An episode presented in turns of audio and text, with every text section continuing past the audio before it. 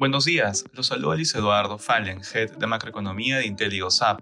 El día de hoy, miércoles 8 de marzo, los mercados internacionales muestran resultados mixtos tras los comentarios del presidente de la Fed frente al Congreso de Estados Unidos durante el día de ayer.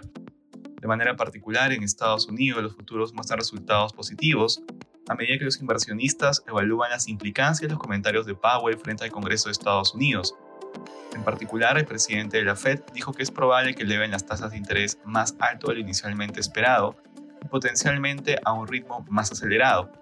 Una postura agresiva luego de que en la reunión del mes pasado se redujera el ritmo de alza de tasas. Los mercados están internalizando que la tasa de referencia sobrepase el 5.6%. En el terreno de datos económicos, hoy se conocerá la encuesta de empleo ADP el libro Beige de la Fed, que transmitirá la idea de un ciclo más sólido de lo conveniente. En la eurozona, las bolsas de lo que registran avances. En el terreno de datos económicos, en Alemania la producción industrial de enero decreció menos 1.6% interanual, acelerándose frente al último registro de menos 3.9%.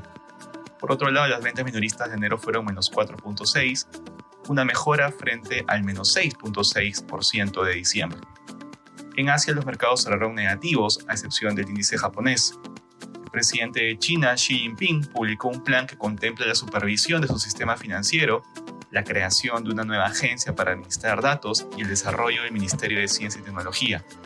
El objetivo es asignar mejor los recursos para superar los desafíos tecnológicos y avanzar más rápido hacia una autosuficiencia en ciencia y tecnología. Respecto a commodities, el precio del oro avanza durante la jornada.